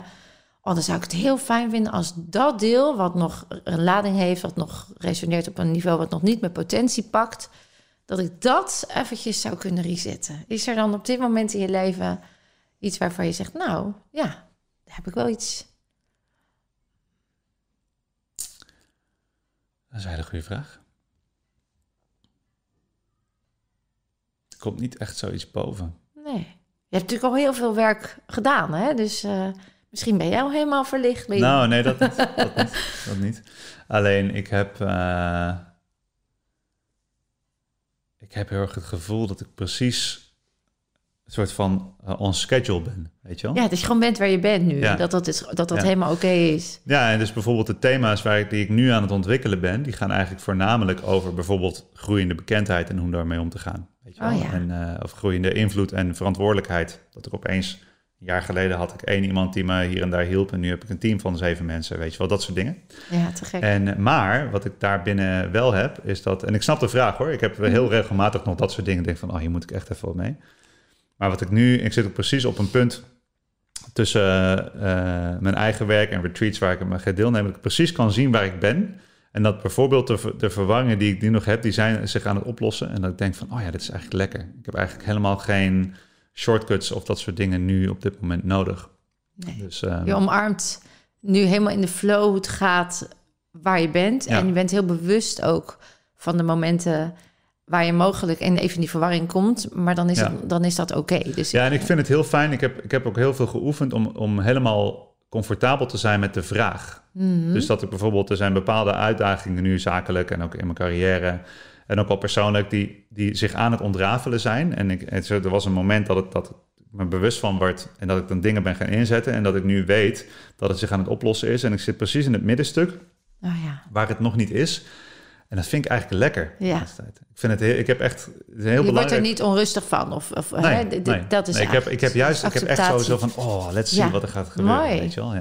Dat is te gek hoor. ja. Als je kijkt, je hebt het even over die zichtbaarheid, hè? Dus of dat die verantwoordelijkheid bij die, bij die meer bekend zijn. Eh, Mhm. wat, wat, wat maakt dat nog? Wat, waar zit je in daar? Hoe zit dat? Want je zei dat vind ik nog even nu wel. Ben ik een weg in aan het vinden? Ja, nou, er, zijn, er, komen kansen op mijn pad die veel groter zijn dan ik me ooit had kunnen voorstellen. Waardoor de kansen bestaan dat ik over een jaar opeens tien keer zo bekend ben als nu. En dat is ook de afgelopen jaren eigenlijk altijd wel gebeurd. En eh, wat, wat ik merk dat, eh, dat belangrijk is in het pad van heling, is dat, eh, kijk, in theorie en waarschijnlijk ook in de praktijk, kun je helemaal geheeld zijn op het moment dat je het inzicht hebt. Op het moment van inzicht, dat is de herprogrammering van je cellen. Mhm. Dat is op het moment dat je eigenlijk al klaar bent. En dan moet er nog voor veel mensen dan gedaan worden wat er aan gedaan moet Ja. worden. En ehm, dus het is voor mij steeds een stapje van bijvoorbeeld eh, leren mezelf helemaal te kunnen laten zien. Mhm. Eh, en dan heb ik dat, en dan eh, groeit je vermogen eigenlijk. Eh, waardoor oude problemen geen problemen meer zijn. En dan is je vermogen voorbij je oude probleem gegroeid. Maar binnen dat nieuwe vermogen past een nieuwe uitdaging. Ja, Die eigenlijk dan weer net iets daarbuiten ligt. En dan gaat je vermogen weer iets groeien. groeien. En dat is het leuke. Dat is Ja. waarom heel veel mensen zeggen van... ja, maar op de nu ben je toch een keer uitgeheeld? Nee, je Van, bent- nou nee, want de hele reden om te helen is dat ik meer aan kan. Als ik meer aan kan, komt er, ja. komt er weer iets nieuws op mijn pad. En binnen die expansion past er weer een nieuwe uitdaging. Exact. En het enige wat ik zelf spannend vind, is, is, de, is de vraag van eh, het vraagstuk van... oeh, maar wat nou als er een groeispurt komt die mij voorbij gaat? Snap je? Dus dat er in één keer... eh, ik heb wel eens gedacht van bijvoorbeeld... Eigenlijk zou ik het liefst... Ik zou het liefst een keer in de Tim Ferriss show willen zitten bijvoorbeeld. Oh, nou, dan heb je, heb je 70 miljoen luisteraars, weet je wel. Ja, dat is te gek. Ehm, en, en als dat zou gebeuren... dan zou ik op allerlei niveaus opeens een probleem hebben. Want dan zou ik eigenlijk... ben je nog niet klaar met je bedrijf qua mensen? Ja, qua- dan moet een publiciteitsmanager Ja. zijn en zo. En dat is eh, zeg maar eh, ook. Mhm. eh, en ik, het, valt, het valt nu al niet aan te slepen wat ik doe. Alles zit al vol. Ik heb niks te verkopen. Dus als Nee. ik dan de grootste kans ooit heb om bij Tim Ferriss te zitten, bijvoorbeeld, of Joe Rogan of wat dan ook, ehm, dan zou ik vervolgens nog erger uitverkocht zijn, snap je? Wat, Dus- even toch, wat zegt het dan over jou dat je... Want als, dan vind ik het dan toch interessant. Wat zegt het over jou dat, je, eh, dat het groter is dan je aan kan? Dat je dat ervaart, dat dat spannend is? Nou, dat heeft ermee te maken dat wat ik voel dat ik hier kom doen, voelt al ergens een soort van bovenmenselijk groot. Snap je? En, en het is iets wat. Het, het werk wat te doen is in de wereld is zo enorm op dit moment. Aha. En ik sta nu precies op een plek waar ik, de, waar ik eigenlijk alles is helemaal uitgelijnd nu op dit moment in mijn leven. Het werkt heel goed, zeg maar. Mijn Er is team. nu balans. Je voelt als Ja, harmonie zou ik zeggen. harmonie, Ja. mooi. Dus ik doe precies wat ik het liefste doe, wat ik het beste kan. Ik heb tijd voor mijn gezin, voor Mhm. mezelf. Eh, mijn team draait heel veel dingen. Ik krijg precies de mensen binnen in mijn werk die ik wil hebben. Zeg maar de klant, om maar zo te ja, zeggen. De er zit een tribe lekkere flow in. is aan het groeien. Het groeit heel erg eh, organisch. Ja. Ehm, ik heb ook helemaal geen behoefte om eh, nieuwe businessmodellen erop toe te passen... om er nog meer uit te halen. En het is gewoon helemaal... Alle dingen zijn helemaal uitgeleid. Dus eh, het is voor mij een, een kwestie van heel proberen heel... Ja, omdat ik nu een leider ben, niet alleen van mijn team... maar ook van een echt een hechte tribe mensen die aan het vormen is via mijn werk... is het heel belangrijk om constant de integriteit en de zuiverheid... van de ontwikkelingen die gaan in, in de gaten te houden. En dat is eigenlijk de, het archetype van de koning, waar ik zelf mee bezig ben. Van wat is het om, een, om als een koning in het leven te staan? Gaat over het in de gaten houden van zijn de dingen op hun rechtmatige plek. Eh, op de plek waar ze horen. En ik heb altijd een heel groot vermogen gehad om, om dat soort dingen wel in te voelen. Maar dan voelde ik me machteloos omdat ik niks kon doen. En nu heb ik het, ja, de, de, de behoefte. Of nee eens de behoefte. Het is meer dat ik het. eh, ik, heb, ik heb de positie waarvan uit ik dat nu echt kan gaan doen. Echt kan gaan kijken wat hoort waar. En welke dingen zijn zuiver, welke dingen zijn integer. En hoe kan ik de integriteit die ik zelf nu in mijn kleine, relatief kleine cirkel, wat al best een grote cirkel is, kan uiten. Hoe kan die meegroeien? En Dus hoe kan ik ervoor zorgen dat ik niet de integriteit en de zuiverheid van het werk voorbij groei? Wat je heel vaak ziet gebeuren. Ja, dus in essentie, want daar, dan eh, de vraag was: hè, wat zegt het over jou dat daar dan een spanningsveld is? Mhm. En in essentie hoor ik je dus zeggen: ehm, kan ik het aan? Hè? Ben ja, ik het, is, er het klaar gaat over voor? vertrouwen. Ja, Ja, dat gaat dus over vertrouwen. Daar zocht Ja. ik even naar. Dus Ja. als we het dan toch zouden hebben over die reset, niet dat die nu per se Mhm. nodig is, maar al, dan zou daar nog dat stukje vertrouwen, die veiligheid in met jezelf zijn, ten, hoe groot ook, hè, groter dan groot. Dat, want dat ben jij, maar dat voelt nog niet altijd helemaal als het echt over Tim Ferriss. hè. Dus dan, daar zit, daar zit nog een, een lekkere transformatie eh, Ja. waar je nu vol in zit. En Ja. waarschijnlijk ook. Maar daar, hè, dan hebben we hem toch een beetje Ja, te pakken. ja. Mooi. Ja. Mooi. Je hebt me. Ja, got you. Ja, maar dat is wel het leuke. Want ik denk wel dat de belangrijkste boodschap daarin is... is dat dus dat kerndeel, hè, bijvoorbeeld vertrouwen... als je ooit onveilig hebt gevoeld als, eh, als kind... en je hebt de behoefte aan vertrouwen... dat, die, dat het dus ook niet weg hoeft te zijn. Precies. En ik denk dat is echt een van de belangrijkste boodschappen in heling... dat mensen zeggen van, oh, dan ben ik nog niet klaar... want dat ding is nog niet weg. Ja, nee. Nee, maar dat is gewoon wat je hebt. Weet je, als je ooit een gebrek hebt gehad aan liefde... ehm, eh, dan zal, en je groeit daar voorbij... dan gaat er weer een ander ding komen... wat dat gebrek aan liefde weer gaat prikken. Ja, en dat is juist het punt. De leraar komt totdat de leerling er klaar voor is. Hè? Ja. Dus op het moment dat je het er klaar mee is ook... op het moment dat dat nog niet opgeruimd is... die frequentie nog laag, eh, lager zit door een propje en een rietje... ja, dan komt die gewoon net zo lang... Ja, totdat jij er echt helemaal klaar mee bent... omdat je dan terug bent in je essentie...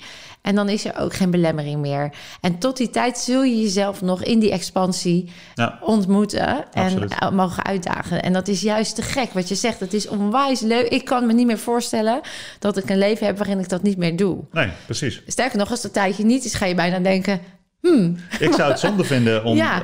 eh, en er zullen vast mensen zijn die één ding op te ruimen hebben en die dan klaar zijn. Nou, en die dan gewoon een relaxed leven Ja. leiden. En cool, weet je wel. Ook leuk. Het is gewoon niet, ja, ook leuk.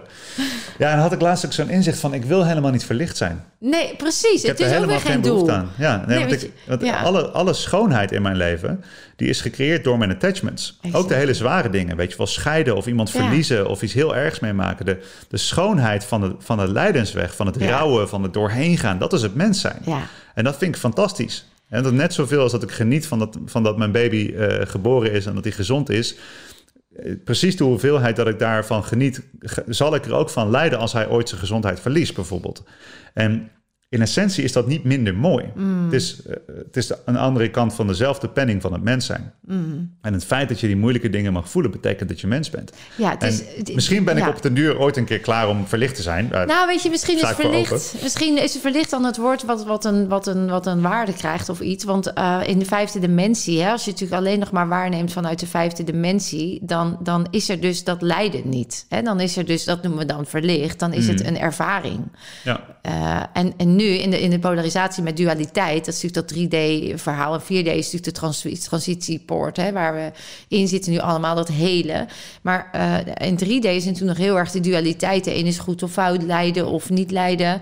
En, en dus verlicht klinkt misschien alsof je dan nooit meer... eh, maar het is gewoon een andere bewustzijn. Het is gewoon een andere soort waarnemen... waar je niet meer kan doen aan die dualiteit. Ja. En ik denk dat dat... Dus het woord verlicht is misschien al een soort alsof dat dan een doel moet zijn of zo. Ik denk Ja. dat we gewoon in die transitie met die expansie vanzelf in een bewustzijn komen waar je dat gewoon kan. Dat je die, die complete ac- acceptatie van de vergankelijkheid en Ja, kijk, ja. ik denk zelf dat het vooral erom gaat over dat je, dat je leert schakelen tussen die verschillende kanalen. juist dat je Weet dat je, want bewust ik zei ook de- toen, toen bijvoorbeeld COVID net kwam en alle spirituele mensen gingen, oh, nu gaan we eindelijk 5D, weet je wel. Ah, ja, ik stel me voor dat er nu mensen zitten die zitten thuis te knorren. Ik dacht dat we 5D gingen, weet je wel. En nu zitten we nog steeds 3D. Heel veel en die mensen kom ik wel tegen. Ja, Die dus, die dus een beeld hebben van wat verlichting zou moeten zijn of van wat 5D zou moeten zijn. En dan in dit moment eraan leiden dat ze dat nog niet zijn. ja dan, En dan- dat is, de whole, dat is zo grappig, want de fiets de whole point.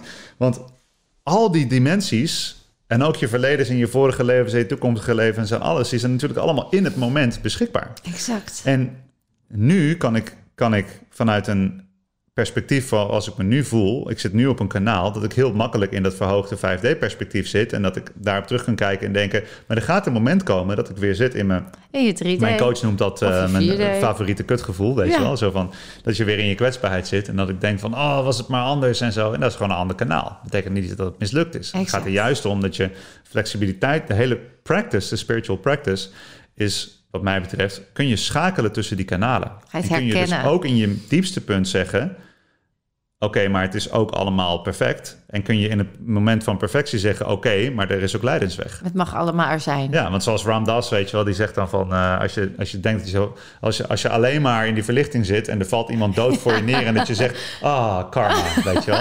Alles is perfect in het grote geheel. Ja, ja. Nou ja, het is interessant. En ik denk zeker wat jij zegt, dat het heel gaaf is. Net als dat je je slaapstand en je wakkerstand aan een uitstand weet. Dat je ook gewoon weet, oh ja, 5D-stand, 3D-stand. En het een is niet beter dan het ander. Levert het op en werkt het. Dat is gewoon Ja. een hele mooie benadering. Ja. Oh, wat is dit leuk. Eh, als laatste wil ik je straks... Nou, laten we dat nu doen en daarna die oefening. Want ik denk dat we na de oefening even in een lekker gewoon uitdoof momentje komen. En dan gaan we niet meer kletsen. Eh, zou jij nu nog... Je hebt echt al heel veel mooie tips meegegeven en inspiratie. Maar heb jij een soort one-liner quote waarvan je zegt... Ja, die, heeft, die brengt mij in mijn leven echt heel veel. Die je nog mee zou kunnen of willen geven aan de kijker en of luisteraar. Je mag wat mij betreft met je prachtige ogen die camera even pakken. En dan, eh, ja, en dan even... Misschien heb je iets wat je nog wil delen... om in dat mooie bijdrageverhaal iets mee te geven nog. Je gaat dood. That's it. Lieve luisteraar. Ja, ik denk dat het herinneren van de dood... en het stilstaan bij de eindigheid van dit tijdige leven... dat eh, is een hele grote inspiratiebron. En wat het ook is dat je aan het doen bent... het is altijd gewoon een interessant experiment... om jezelf te, aan te herinneren... het zou morgen voorbij kunnen zijn... het zou over een maand voorbij kunnen zijn... En wat verandert dat aan je bewustzijn? Zou je de dingen die je vandaag doet nog steeds doen... als je zou weten dat je zou overlijden? En, en, maar dat weet je al. We zijn een beetje... eh, uit contact met de dood geraakt, waardoor we dat niet meer als dagelijkse inspiratiebron zien. En nou ja, zo grappig in de biohackers scene heb je bijvoorbeeld de hele stroming rondom longevity, zo lang mogelijk leven. En als je dat doet vanuit een angst om dood te gaan, dan ben je dus het leven wat je hebt, de tijd aan het ja. besteden aan proberen om iets langer te leven, terwijl je gewoon had kunnen leven in plaats daarvan. In het nu, had je kunnen zijn. En ja, ik denk gewoon de herinnering, je gaat dood. De vergankelijkheid. En er is ook een deel van je wat niet doodgaat, geloof ik. Maar we, we weten zeker dat dus deel... fysieke, eh, fysieke deel hier Ja. een keer los gaat laten. Ja, en dat is natuurlijk in, in je ervaring als mens, is dat alles wat je hebt. Ja.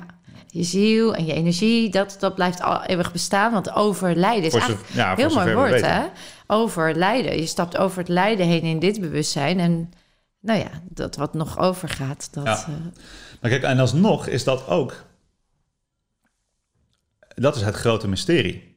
Ja. Tenminste, dat is hoe ik ernaar kijk. Ja. Ik heb nooit dat ik weet dat ik een... Ik, er zijn momenten dat ik weet dat ik een oneindige ziel ben die altijd voor zal leven. Mhm. Maar het is een mysterie. Ik weet het, eh, op, op heel veel manieren weet ik het ook niet. Ja, misschien kan je het niet bewijzen, is dat wat je bedoelt? Want ik weet Nee, het nee, nee. wel. En ik hoef Ja, het niet nou, te maar- bewijzen. Ja, maar het punt is, op dit moment is dat misschien zo. Hè? Eh, maar je hebt natuurlijk allerlei verschillende... Ik vind het leuk om... Ik vind het zelf heel, vooral, ja, gewoon echt leuk om dat te zien als een mysterie. Oké, dat het, is het feit, hè, bijvoorbeeld dat oneindigheid bestaat...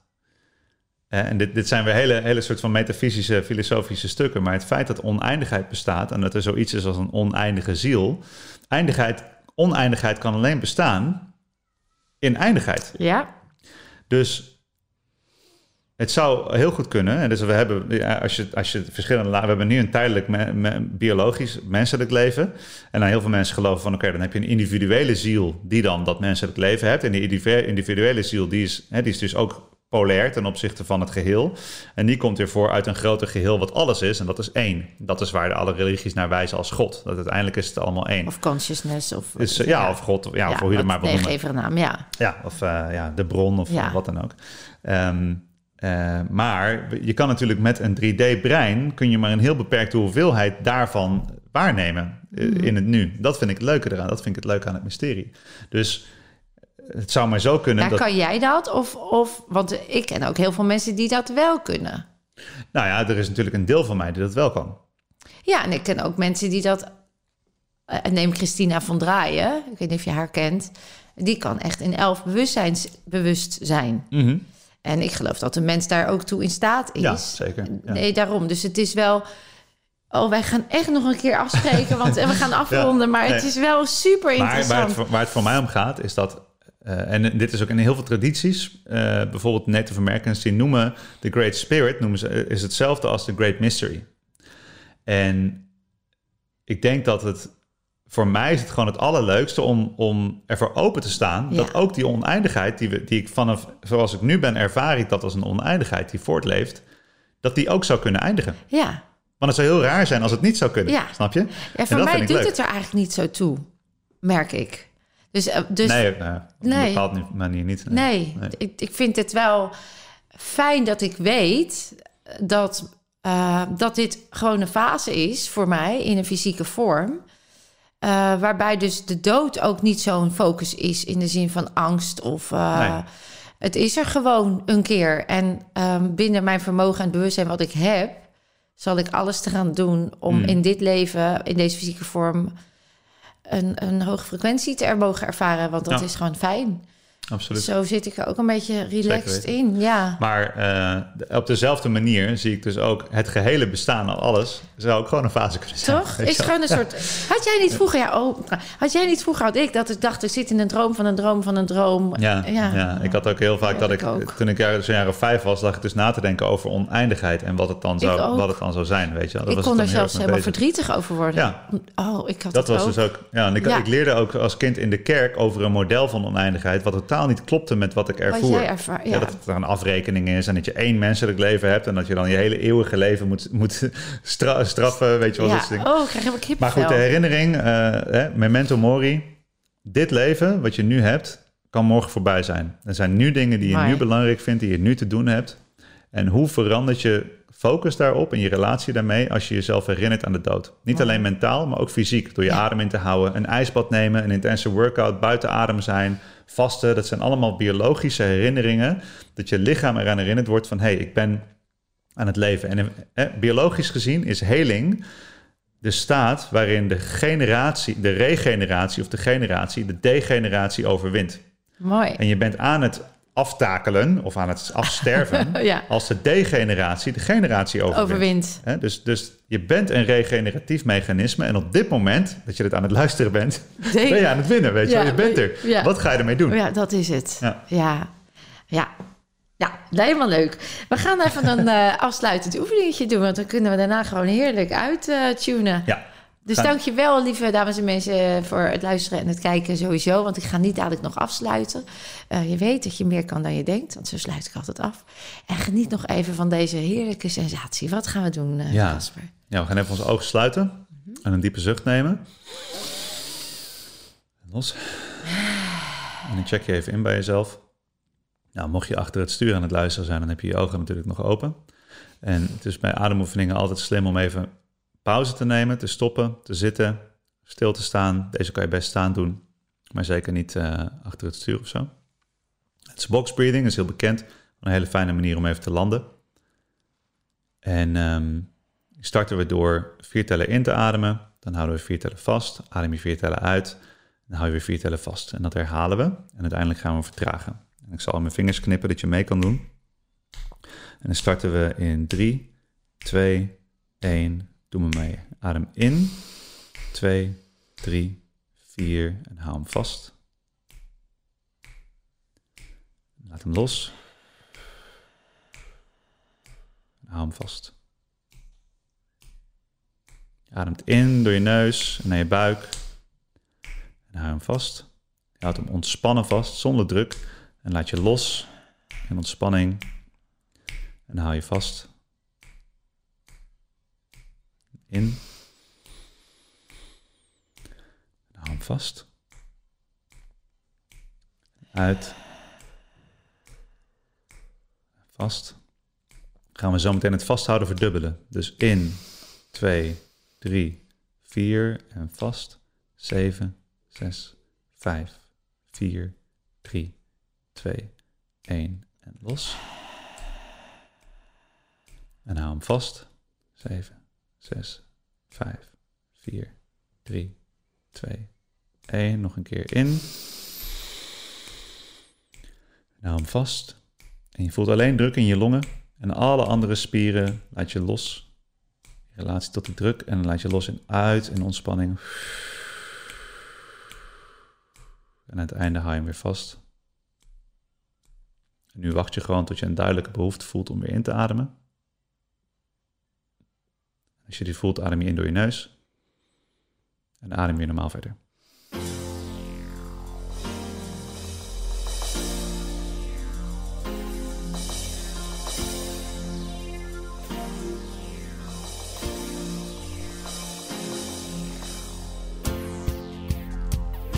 We hebben zeker behoefte om uit te rekken.